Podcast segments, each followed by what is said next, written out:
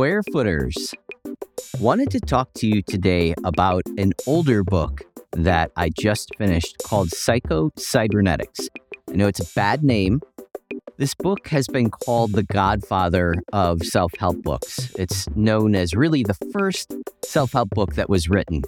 And it's a really fascinating story. It was written in the 60s by a plastic surgeon who realized that there were instances where he had successful plastic surgeries and he had unsuccessful plastic surgeries. Now, we're not talking about the actual surgery itself. From a physical standpoint, the patient looked perfect right there. Whatever the ailment was, whatever the thing was that they were trying to fix, looked perfect. It was a perfectly well done job. The problem, though, was that he noticed that some people stepped into their new world, right, where they had the confidence and whatever it was that was fixed, if it was a nose or forehead or whatever it might have been, they didn't notice it anymore. It didn't bother them anymore. It wasn't always on the back of their mind, right? Whereas other people seem to still see themselves as being quote unquote ugly or still saw themselves with the nose that they didn't like or whatever the the thing that was was fixed they still saw that as part of their life. So the author actually got very, very deep into psychology. He actually, I believe that he had his master's, he might have even had a PhD by the time it was all done in psychology. And what he found was that the people that were quote unquote successful in their surgery, again, meaning that they they didn't see the ailment anymore, they had more confidence. Those people actually saw themselves prior to having the surgery with this new life. They actually pictured what life was going to be like without the nose or whatever it is that was ailing them. So, psychologically, these people had gone through and did the healing work that they needed mentally in order to be able to embrace and live the life that they always had wanted prior to having the surgery what he found was that the people that still had the ailment or still saw the poor nose or whatever it is, those people had not gone through that exercise and had not actually seen themselves and what life would look like after the surgery was done. So, what this tells us is that the mind has a huge part in being able to realize and live out our life that we truly want. Mindset is a huge, huge part of it. So, in the book, what he distilled this all down to is that you want to visualize yourself living the life that you want to live, having the, if your goal is to lose weight, having the body that you actually want to, to have. If you want to invest in multifamily real estate, envision what your life looks like once you invest in that opportunity. And what he found was that you want to do this for 18 days. So that starts to get your subconscious programmed so that you're constantly working on whatever this issue is and living out that life that you want subconsciously so that you don't technically have to, you know, truly be working on it. Obviously, you do need to make steps forward, but your subconscious is going to have a huge impact in being able to get things done for you and take steps toward accomplishing whatever that goal might be. On Invest in Square Feet, we unlock the secrets of wealthy entrepreneurship. I'm Matt Shields, and my mission is to help business owners like you protect your wealth so that you can invest passively in multifamily real estate. Today, we're talking storytelling. And not just any type of storytelling. This isn't Hansel and Gretel. We're talking about storytelling to build your brand. If your goal is wealth, having a brand and owning a brand is a key step in being able to accomplish that. Ericka Saurit is a brand building expert who has experience with Airbnb Tag Heuer. I, I believe that's how you say Tag Heuer and Estee Lauder, just to name a few. Today, we're going to learn how to overcome a stagnant business. You might be noticing in your own company that marketing and sales and maybe even operations are all conflicting with one another. And there's a good chance that that is a big indication of a brand problem. So, we are going to learn actionable strategies to build a successful brand that not only attracts customers, but also, more importantly, retains them the firm that did the Holocaust Museum sort of transformed the way people experience stories in space. Ralph Appelbaum is the designer who started that firm. He really thought, like, how do I take a story that's so powerful, that's a piece of history that's so important, and really get people to pay attention? And so, what he did was he took interior designers, he took architects, he took product developers, he took content, like historians, a whole multidisciplinary team of people, and put them together and said, okay, we're going to create a space that gives people an experience with a story.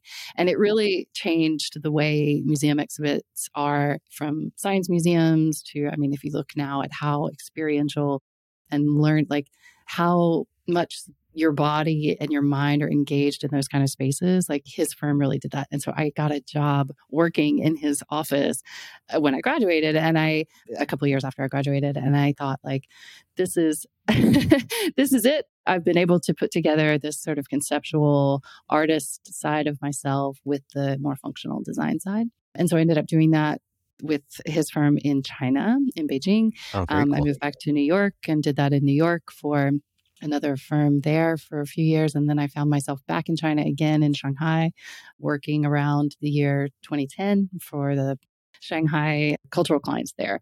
And what happened was I eventually started doing more pitching to clients. I think that they realized I was really good at putting together presentations like pitch decks really quickly and selling stories to clients.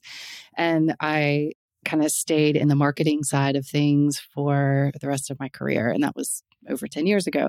I went back to school and studied marketing and realized that okay, I have a really special position. I have a really unique skill set. I have this sort of fine art making design side where I understand kind of big stories in space, but I also have this marketing side where I understand kind of the idea of how to tell stories and how to, you know, do that across multiple channels. So I have this like technology side.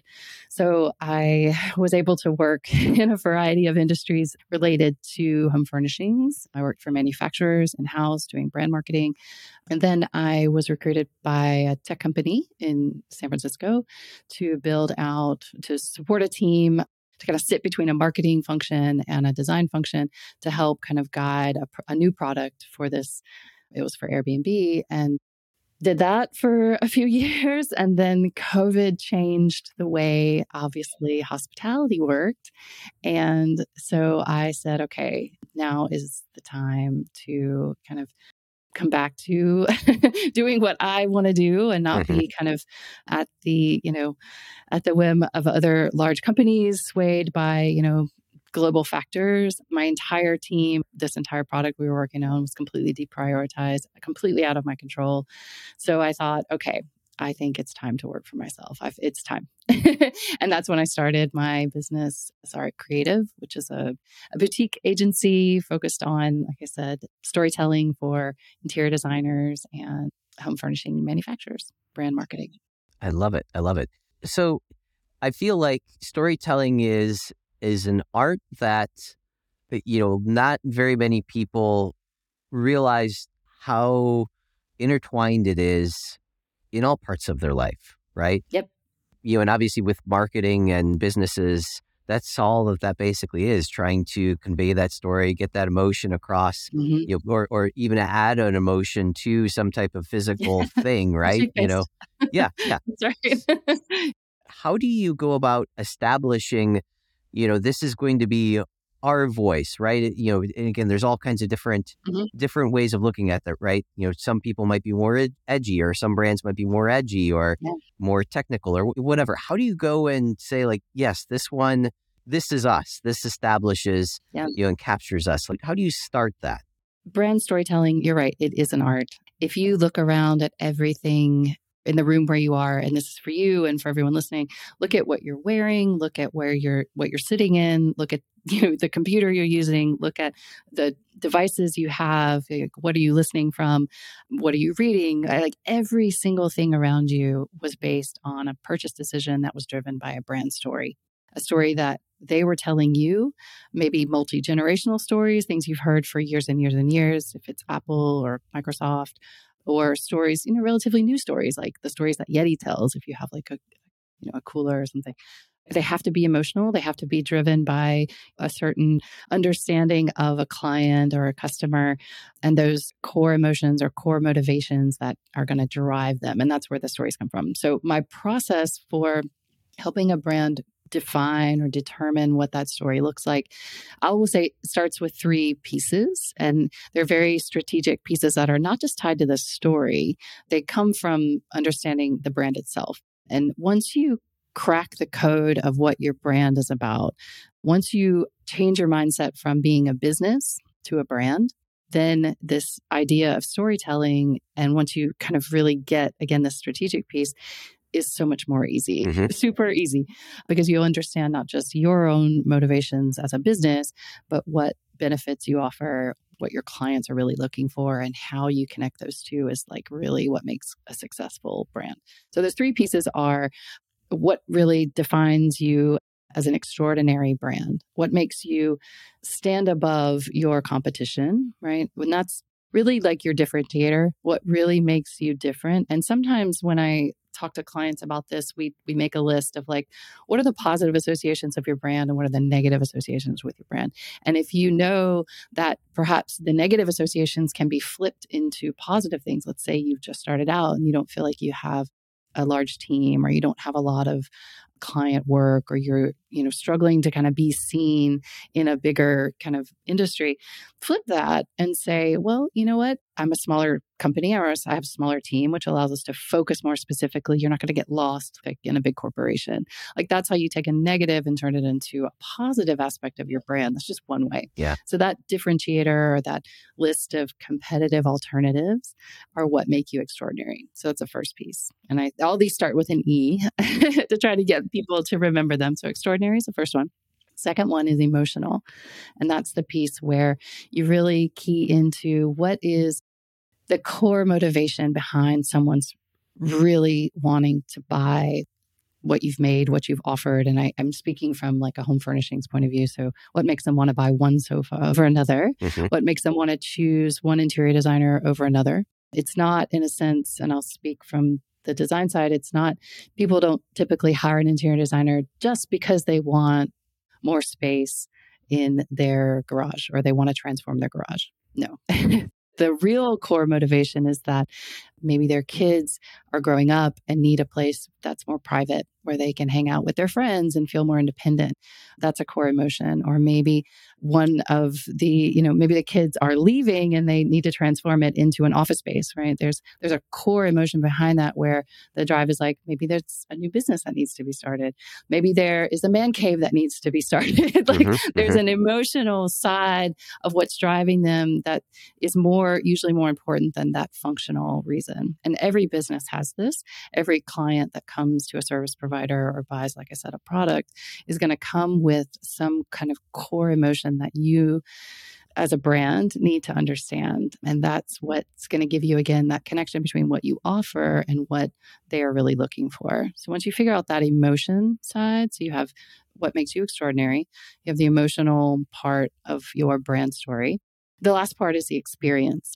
And so this is something that describes how it's really more of a kind of a, like a marketing call. Like, how will you build a story around each of the touch points where your clients will find you? Mm-hmm. And that experience can be how you show up on social media or how you design your website right? It has an experience to it mm-hmm. that needs to be emotional and extraordinary. Or how do you you know welcome clients into your office if you have a physical workspace right? What is their experience like and is it tied to your brand? Mm-hmm. it shows up in the welcome mat it shows up in how you do you offer them coffee or water? It's about how your brand kind of promise and your emotion of your brand and your extraordinarity extraordinarity made that up. Sounds, sounds good. sounds good. that thing that makes you different, how that shows up across each experience, because that is what people are going to remember when they think about you later. And that's what brand is. Brand is, again, that story they tell themselves about you after, like, I, who was it? Oh my gosh, what's his name? Anyway, he said, brand is what people say about you when you leave the room. Okay. That sounds very familiar. Was that was that Richard Branson maybe? No, no? it's oh my gosh, I can't believe I can't remember his name. Amazon. Bezos. yeah, Jeff Bezos. Yes. oh my gosh, I can't believe I forgot that. Forgot. I remember what he said. That's not good for his brand. He hasn't been in the news quite as much recently, so you know. oh my goodness. Okay. Anyway, that's my process, and it, I distilled that down into something that feels a little bit more digestible but of course it, it's a bigger process and it takes a yeah. lot of a lot of questions that i work with brands to to uncover it's and it takes it takes a while it takes a couple of you know it takes a couple of weeks minimum to get mm-hmm. to really defining what those things are it takes a lot of different stakeholders at the table to really help make it clear if a brand or a business has not really thought about these things before. Maybe they've grown really quickly or they grew mm-hmm. more organically, and that's okay. They're doing the work yeah. when they get to it. Or perhaps they are, you know, wanting to rebrand and they have to rethink how to make themselves relevant to a new set of customers or a new set of mm-hmm. clients. So, at what point, what stage would you say it would be important to establish your brand? And I, I mean, mm obviously that there's all kinds of different levels to that, right? Like you just sort of went through where, you know, maybe there's a rebranding exercise or, you know, again, you've grown quickly and now you want to establish that brand. You know, from your perspective, do you think that this is something that you you should do as soon as you have the funds to do it, or maybe you even taken in some some VC money or something like that? You know, should establishing this brand be one of the first things that's done, or, you know, is it more important to focus on the business side of things and establish, you know, how things work and all of that first? does that make sense? Uh, yes, it does. And I'll tell you, marketing always thinks that everything they do is the most important thing mm-hmm. in any business operations, sales, that lots of people will fight back on that and say maybe it's not true. I think it has to happen as a collaborative process. It needs to start as soon as possible. Mm-hmm. Obviously, you know, if you're setting up a business, you need to think that it's going to operate well. But I will tell you that a brand can help drive business decision making. It can mm-hmm. help with training new employees because it gives them a sort of purpose and a mission to make priorities in their own workday around. So, brand is really critical and it is an investment. It takes time to build a brand, right? To build, I mean, think about like mm-hmm. Disney and Apple. And I mean, these brands have been doing brand building f- for a really long time. Yeah. But like I said, there's newer, fresher brands that have invested very heavily in marketing. I would say Yeti is really a good one. They have really, really, really put a large amount of their resources toward marketing because they see it as it's building value. It's a sales tool. So again, invest as, as much as you can in brand as early as possible is my answer to that. You made me think of, and I believe that it was Airbnb, I think, if I remember correctly. I was listening to a story about them and or about the business. Like I said, I think it was I think it was Airbnb they consider themselves a design focused mm-hmm. company, right? Yeah. Rather than, you know, maybe a service focused yeah. company, right? Yeah. That's kind of an interesting designation. Obviously, you know, it's a technology, they're providing a service, mm-hmm. but taking, I guess, the user experience and, you know, that brand side of things mm-hmm. above all of that is one of those sort of foundational decisions on you know what is going to sort of trump the other thing in our hierarchy. Yeah. Do you have any insights into brands that might have gone down? We'll call it again this you know more brand focused path sooner rather than later, as opposed to someone who went out and and obviously like taking Airbnb, right? They they were extremely successful very very quickly. Mm-hmm. And I don't know if that was a decision to make it more of a design focused company right from the beginning, or if this was sort of an afterthought. So I'm just I'm curious from your perspective on again what that relationship or what that looks like from a company that did this sooner rather than someone who waited to you know start having these types of conversations and you know establishing what that brand stood for and how it was emotionally felt or the stories that are being told or mm-hmm. all of that type of stuff. Any thoughts there? My first thought is to say there's a graveyard of brands that died mm-hmm. prematurely because they didn't, well, I would say they, in, it's hard to diagnose really. They over invested in perhaps scale or operations. They prioritize those things over the experience of their customer or of the kind of it's not necessarily about the, the marketing story, but it's about how the brand really resonated I think it's easier to talk about the success stories, yeah. the the brands that have really, like you said, Airbnb. I think what Airbnb has done is to say, okay, yes, we do provide a service, and and that is not something we can continue to build and scale on. What makes us extraordinary is that we have placed our brand and we've looked at that like the third piece, which is experience. We've looked at how to use design to optimize the experience across every single touch point of someone who comes to us and will differentiate ourselves, we will become like leaders in this. I mean, there are other marketplace platforms that mm-hmm. offer a very, very similar experience, but Airbnb always stands above and beyond because there is such a, a clear focus on how the product works, how easy it is to use, and that's design. So I would say you're right. That's a great example. Could we talk about others? I mean, I think Disney is one. Obviously, Apple is another. And again, these are big, big, big, huge, massive global brands which have billion dollar budgets. Yeah, sure. So it's really hard to compare them to smaller businesses. Patagonia is another, yeah, or controversial one. Obviously, they've they've made some huge changes. I feel like and maybe this is just a personal thing, but everyone, they want to focus on whatever the thing is that they're creating or offering or whatever it is. We're going to, you know, focus more on this service or, you know, put more into the software or whatever the thing is, right? Is there maybe like some things that we can check off like, yeah, we, we've made it to this point. We have that. We have that. Now mm-hmm. we should start doing this or should start looking at this or I don't know. Thoughts, thoughts there? Yeah. Well, I mean, a, a good way to tell is your product growing? Is your business growing? Are you getting sales in the way that you are building systems to bring in sales from, right? Mm-hmm, is your sales mm-hmm. process working? And if it is, then something's not broken. Yeah. but most yeah. of the time, that kind of either product market fit hasn't happened or they're finding that it's all accidental they don't know their sales team and their marketing team and perhaps operations are not all aligned. Mm-hmm. They're having just some wild string of great luck. And that's difficult to scale because you don't really know what's working. Yeah. And one, there's no bad time to do this kind of work, to do this sort of strategy work. It just takes buy in from the people who make the decisions and, mm-hmm. need to be able to kind of slow down the machine enough because sometimes in doing strategy like this you find that things have to change and that's also difficult especially if you've been in business for for a while so mm-hmm. when it comes to so i work mostly with like i said interior designers who run medium or small businesses and they are finding that this goes for any kind of service business that they're not getting the right clients. The clients that are finding them or coming to them are coming to them for you know, maybe smaller projects than they want to work on, things that are outside of you know the scope. And and that's a messaging problem. That means that they are not able to communicate clear enough that the benefit of their service or the scope of the services that they want to work on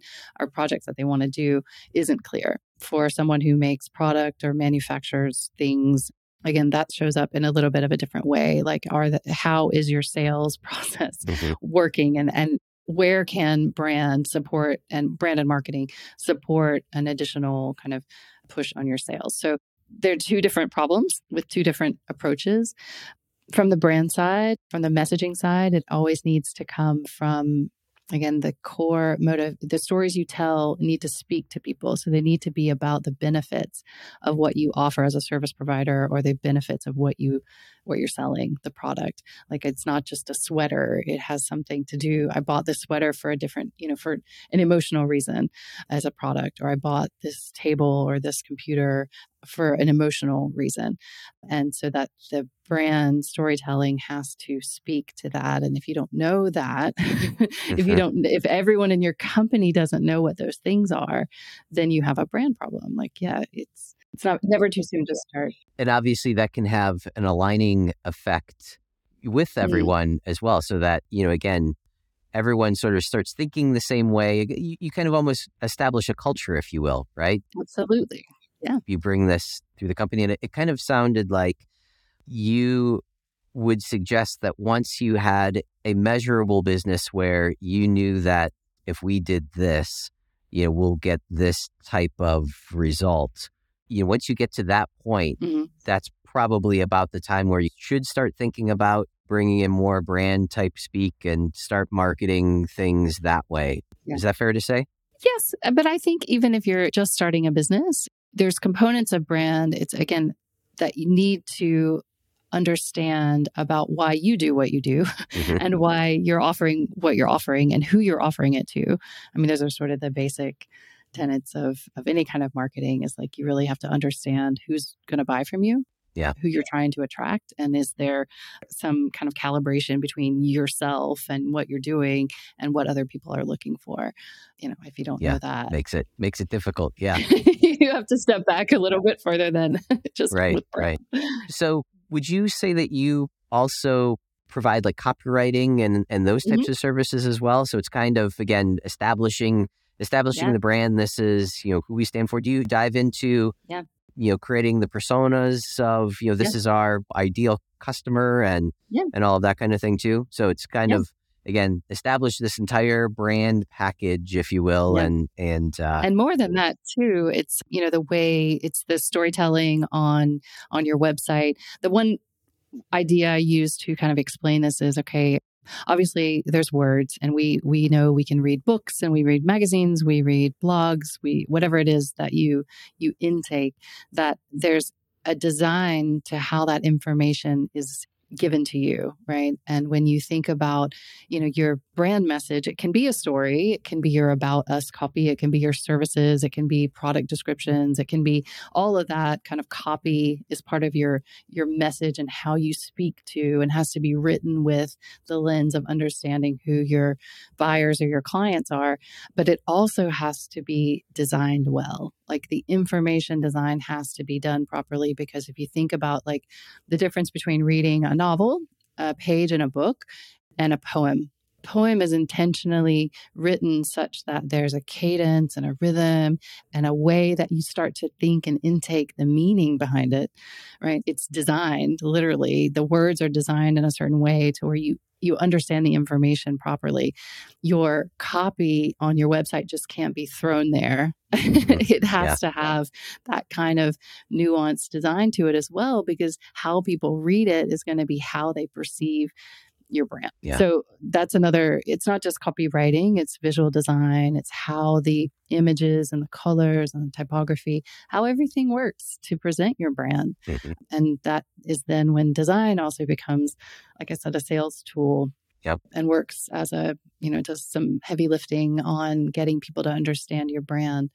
And that's an investment too. A lot of people, unfortunately, don't realize the power of good you know graphic design and information design but it's just as important as what's being said or you know the money you spend on photos or videos it's important Yeah, yeah. And from uh, uh, we'll call it user experience design. Do Yeah. you design that entire you know, again experience? Like we're looking at, obviously, Yeah. you're focused on furniture right now. Like this is this is what they see when they first, you know, might open the package or you know Mhm. open whatever the thing is, right? Or look at the Yeah. the piece in uh, in a magazine or whatever. You you handle all of that. Do you also do digital assets as well? That kind of thing. Yeah. All of it like um, scripting for videos also photo shoot layouts photo shoot design you know how are the assets going to be used are they going on you know social media are they going to be in print there's a lot of factors that go into kind of getting visual getting visual design and what it's communicating. It's quality of light. It's the you know how the room is staged or propped.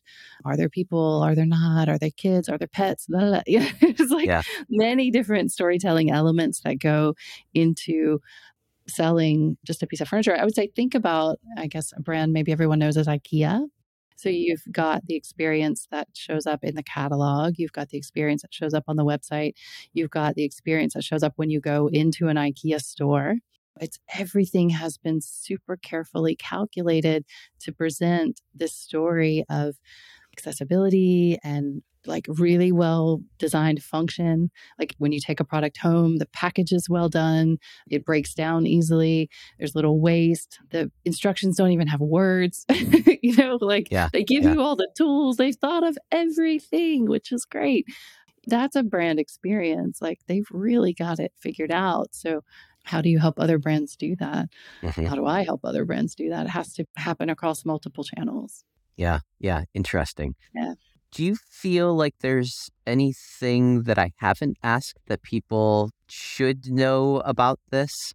Any type of typical? I'm curious, like from your perspective, oh that you live this and breathe this every day. I'm curious, is there something that you see a lot of people struggling with, or you know, something that comes to mind that just a really great place for people to start. And this can be something that businesses of any size can do is just to do a brand audit. Like go and take a look at all of the ways you are talking about your brand.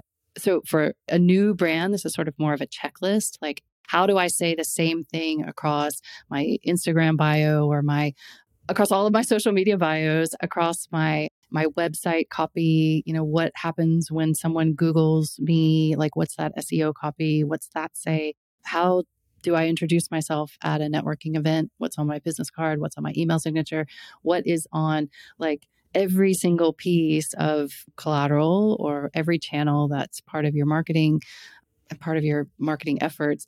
And then how might someone else talk about you, right? When I give you this cup, right? I'm just going to say, ah, I love this cup because it's what, right? Or I, hey, I working with this designer. She's great. She's da da da. What are other people saying about you? And are they sharing the right message about, again, what makes you extraordinary and what like really like drove them to do it? Like you can control all those narratives. But what I see is that companies that grow really fast and don't have, you know, haven't kind of necessarily invested in the right marketing or the right branding, those messages are all over the place.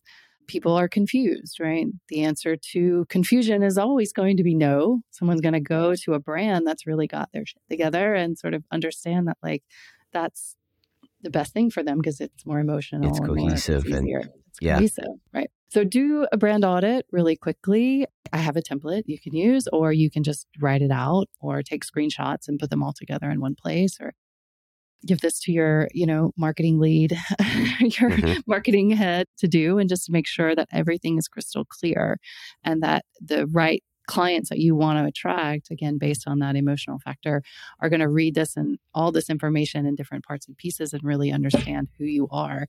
And you'll see quickly what's broken and you'll see quickly what needs to be prioritized. and uh, you can go from there. All right. So we know that all of us interact by telling stories. But what story are you telling with your business? Is it clear? Do your customers know and understand what you stand for, what they're going to experience and get when they interact with your products? And more importantly, are your own employees all moving in the right direction? A brand, a proper brand story can bring all of this together. You can reach out to Ericka at sauritcreative.com, and that is S A U R I T, creative.com. She also is on Instagram, again at Saurit Creative, and you can even email her at erica at sauritcreative.com. And as always, if you want to understand what the wealthy do, head over to Invest in Square Feet and sign up for our newsletter. We include additional tips that you can only get in the newsletter, and we also reveal investment opportunities to everyone who has subscribed in the newsletter. We drop every Wednesday on whatever podcast platform it is that you use.